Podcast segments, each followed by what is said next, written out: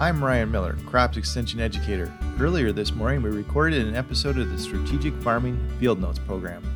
Strategic Farming Field Notes is a weekly program addressing current crop production topics. A live webinar is hosted at 8 a.m. on Wednesdays throughout the cropping season. During the live webinar, participants can join in the discussion and get questions answered. An audio recording of the live program is released following the webinar via podcast platforms. Thanks, and remember to tune in weekly for a discussion on current cropping and crop management topics. Well, good morning, everyone, and welcome to the last episode of Strategic Farming Field Notes for the summer of 2023.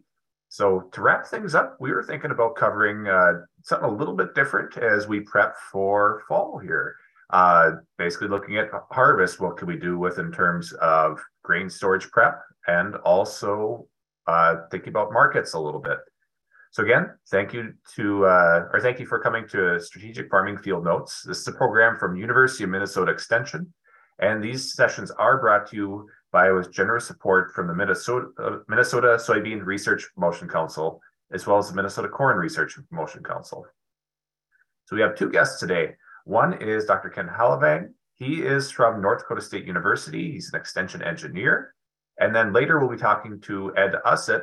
He is our University of Minnesota um, grain marketing specialist. Uh, so both of you, thank you for coming. We're going to start off with Ken talking about, you know, what can we think about in terms of our grain storage, whether it's bins, equipment going on. So Ken, we'll start you off. What uh, should growers be prepping for this time of year? A lot of times we, um, you know, might be busy getting ready for harvest, or just you know really not thinking about it quite yet. And sometimes you know our grain bins they might get neglected a little bit and might think after the fact like oh i should have been maybe in here cleaning or getting some equipment fixed up before harvest actually starts. Yeah absolutely. And good morning everyone. The uh, the traditional saying is if you can tell what was in the bin last year it's not clean enough for this year's crop and I, I go one step beyond that uh, with all of the aeration floors and, and duct work that we have today. I encourage people to, to think about those areas as well. Um, it's difficult to get under the floor and, and do any cleaning, but particularly if we've had an insect infestation in the past, maybe this is a time where we need to do some empty bin fumigating to try to make sure that we don't have any insects from last year sitting there waiting for this year's crop. But it is critical that we uh, make sure that, that that bin is ready. Uh, that's protecting all of our investment from the years. So, you know, it's, kind of common sense things, but get in the bin, look for any uh, collection of, of material that needs to be removed, any holes that might be showing up. One of the common areas is where the bin steel meets the concrete, making sure that that's sealed up nice and tight. Uh, the other thing that maybe we would overlook is the fan. Uh, we're really expecting, I guess, all of our grain bins today to, to have some type of aeration system. So we should make sure that that system is up and functioning. Uh, turn the fans on, make sure that the uh, the system is clean and and we haven't had rodents or something get in there and, and mess things up for, for the fall. Another aspect to think about is that some of the bins today have automatic control systems and making sure that we go through and, and make sure that those are functioning the way they should be. Uh, many of them need to be calibrated. And so making sure that we've done all that prep work gets those bins ready then for this coming year. Normally in this area, we don't do a whole lot of bin treatment, but particularly if we're going to leave the grain in the bin into next summer, uh, that is recommended that we come in with some type of approved insecticide bin treatment to make sure that we're repelling those insects. Yeah, I think that's a key question that I get a lot as an entomologist is, you know, insects come up and a lot of times doesn't it seem like we get the questions, well, uh, to the point where grain's starting to spoil and it's largely too late to treat, isn't that at that point? So the preventative treatments are really what we're looking for there. Absolutely. And uh, maybe we'll just touch a little bit on if we still have grain in bins. Uh, I think most of the guys try to get it stored for one year so it's out of the bin before next year's crop comes in. But late in the summer is when we do see a lot of insect infestation. Uh, I encourage people, even though we're talking summer temperatures, to try to keep it cool, uh, keep that grain as cool as we can. Uh, optimum temperatures, as everybody is aware, right is right around 80 degrees, and so we want to do whatever we can. Maybe venting the top of the bin, uh, running if we get a cold night now coming into late August, uh, get that grain as cool as we can, uh, waiting for uh, marketing of the grain or whatever we're going to do. So uh, one last uh, note with that one too is if anyone is applying insecticides in their grain bins, just remember in Minnesota we do need additional certification for that. If you want to apply fumigants, um, it's kind of just more of a little bit more of a safety hazard there for the person applying. And that kind of leads into my next question is um, when it comes to safety in our grain bins, are there any things to specifically keep in mind um, that we can look at either on the maintenance side or in general as we get into um, emptying things out, hopefully, but then also getting the new crop in. Yeah, the first thing that comes to mind is is there's a process that's called lockout, tag out, and uh, anytime we're going to be working around that equipment, it's important to make sure that there's no way that that equipment is going to start, whether it's uh, augers or, or, any other uh, grain moving equipment, it's critical that, that those not be uh, automatically starting or someone else inadvertently starting it when you're in there. Uh, so yeah, the, just the, the conveying equipment needs to be uh, dealt with in, in a very safe manner. That's probably part two of preparing the the bin for this year's harvest is to make sure that you know all that equipment is lubricated and, and ready for this coming year.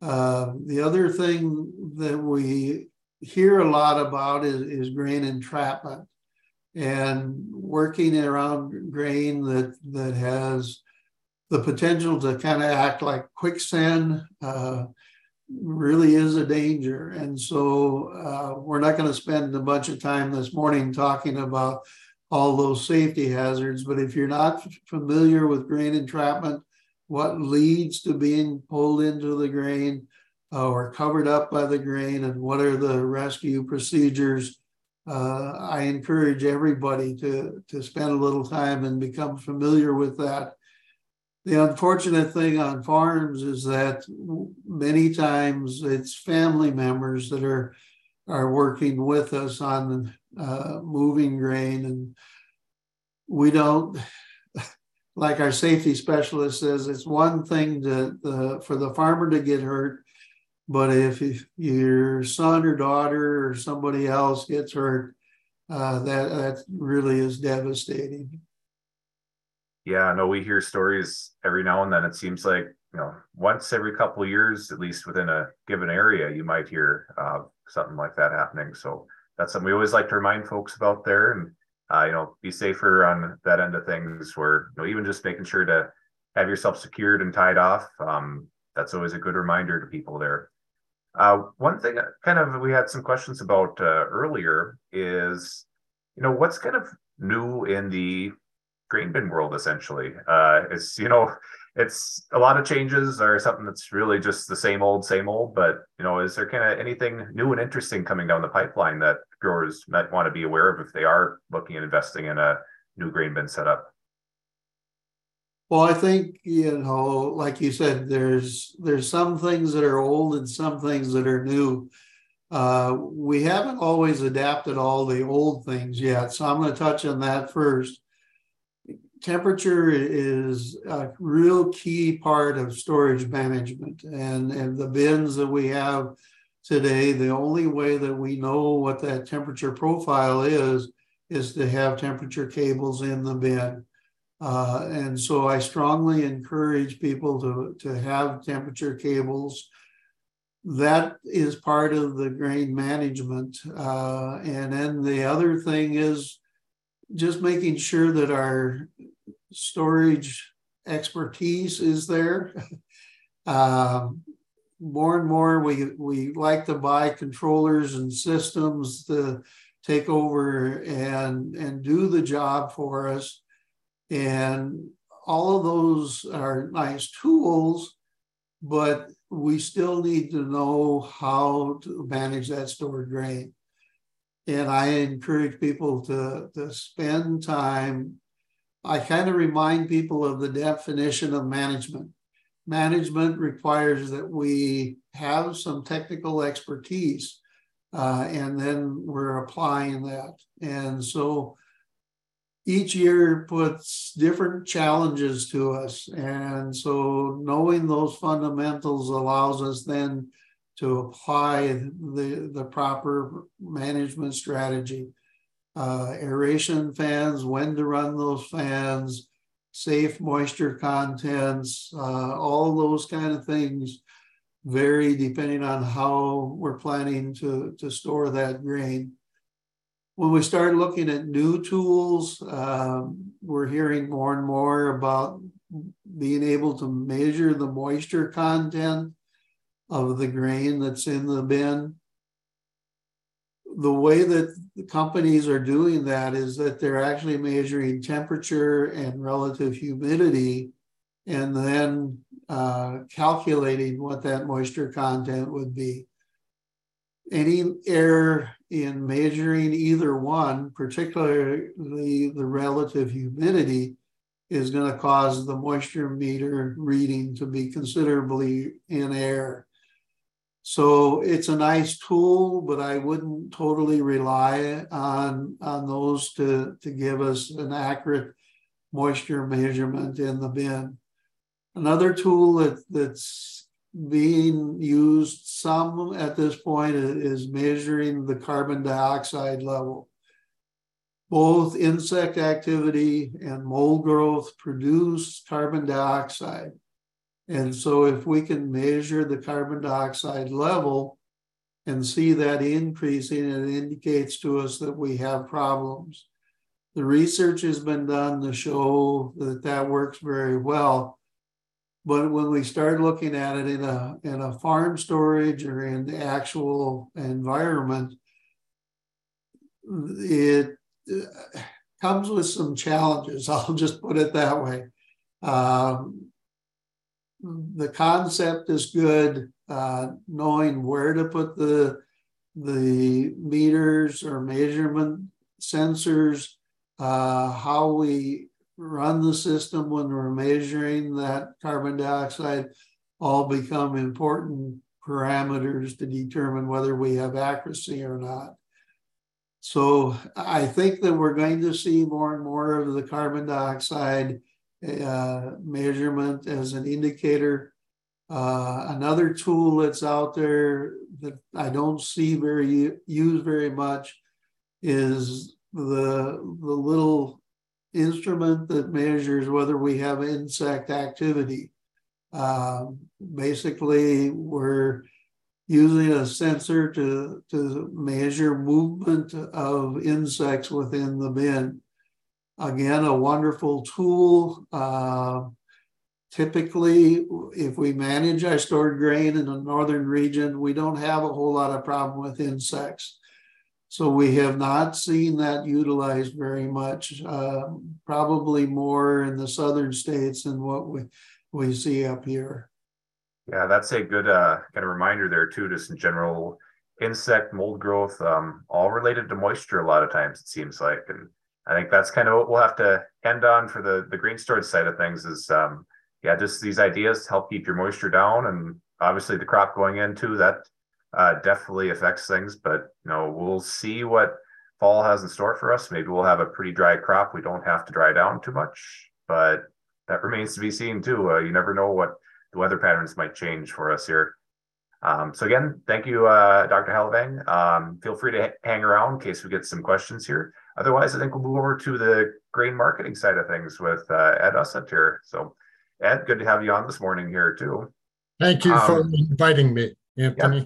Do you want Appreciate to have uh, just quick rundown of you know what are grain prices looking like right now, and um, kind of what are you expecting, or why are you expecting they are where they are now, and the uh, perennial question of where do you think they're going to go in the next you know coming months at least or during harvest season at least okay anthony i'll give it my best shot but first i have to uh, uh, lean on a little bit of what kenneth was talking about storing last year's grain. He's talking about the challenges of storing last year's grain this time of the year.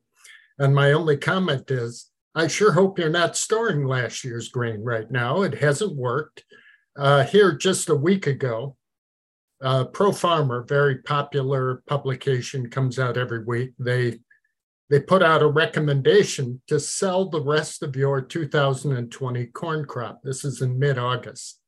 Now I talk about something the, called the 11th commandment of grain marketing. That is, you shouldn't be holding unpriced corn and soybeans beyond July 1.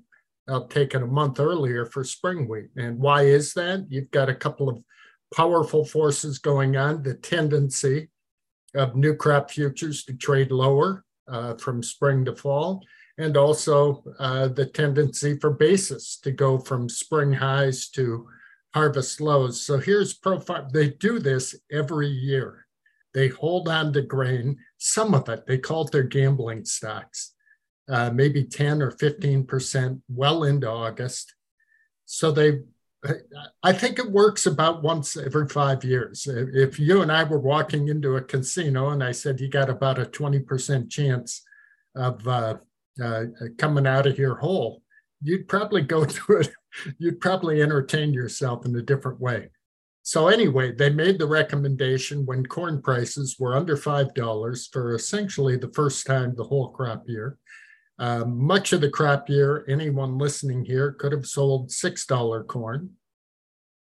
And only in the last uh, month or so did we slide into that $5 range and now under $5. Um, the new crop corn futures at 483 this morning. Uh, that's a dollar fifteen off where it was at the start of the year. We've got new crop bids for corn, 440 to 450 a bushel uh, cash price. Those are the lowest we've seen, according to my records, going back to December of 2020. Uh, corn is on the defensive. We had a big surprise in the June 30th uh, uh, acreage report. We added a lot of corn acres, took away soybean acres. The soybean market is holding up much better. Um, but the, the bottom line is corn is on the defensive. We've got a good crop coming. And here I want to uh, caution Minnesota producers. Our crop is a mixed bag in Minnesota. Uh, you know, we're we're uh, the latest uh, uh, crop conditions report has the Minnesota corn crop and soybean crop less than 50% good to excellent. Doesn't happen very often. I can only find six or seven other years like that, but we're barely under that 50% mark we're going to have uh, an okay crop, but certainly not uh, a record setter. We're going to come up below trend. But don't get hung up on your own backyard, people. You got to see the whole picture. And if you look at the whole picture, the US crop is going to be okay, not going to be a record setter, but modestly below trend. You take a, a good crop combined with poor exports, poor, uh, really lagging demand, and you end up with cash prices at their lowest level in uh, over two years, close to three years. That's where we are as we go into harvest. Soybeans, as I say, have held up better. The November new crop uh, soybeans currently at about $13.40. That's only down 50 cents from a high level at the start of the year. Uh, we've got new crop bids under $13 a bushel. Not fun. Uh, those are the lowest prices we've seen for uh, almost two years. I think I have to go back to December of 2021. And spring wheat, good grief, I'm getting motion sickness watching the spring wheat market. Uh, uh, wheat is a uh, our poster child for poor demand. We are for USDA is forecasting wheat exports by the U.S. Uh, total wheat exports by the U.S. in the current crop year at the lowest level since 1971. That's not a misstatement. 1971. That's a little while. Oh, that's a long time. And uh, we talk, you know, there are terrible things going on in, in Russia and Ukraine, and Ukraine being the breadbasket of Europe, a very important player in the world of wheat.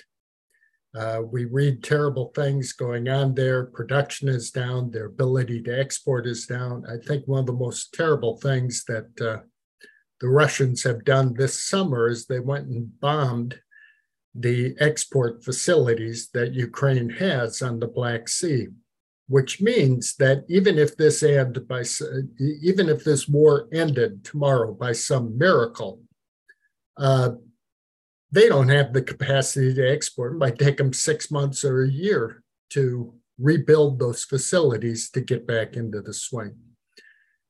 Having said all this, we're waiting for we uh, on on our side of the Atlantic in uh, Canada and the U.S. We read about the troubles in Ukraine, and we keep waiting for it to show up in our export numbers, and it doesn't.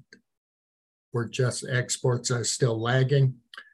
Uh, ironically, uh, Russia has had a couple of great years in wheat production and they have filled the gap uh, quite nicely. Fact is, September 23, uh, Minneapolis spring wheat contract traded a life of contract low, I believe, in the last two days at around 770 a bushel.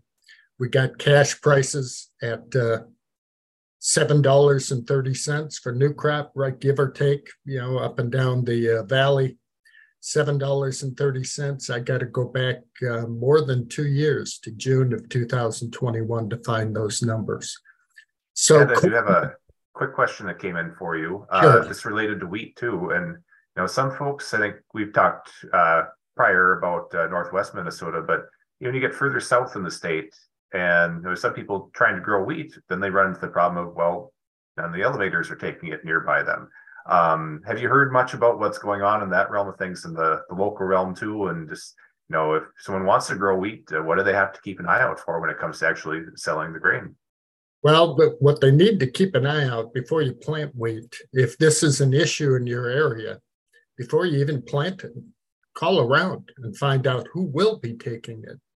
What has happened over the last 30 years, we're seeing corn and soybeans, uh, the corn and soybean well belt uh, continues to move west and north.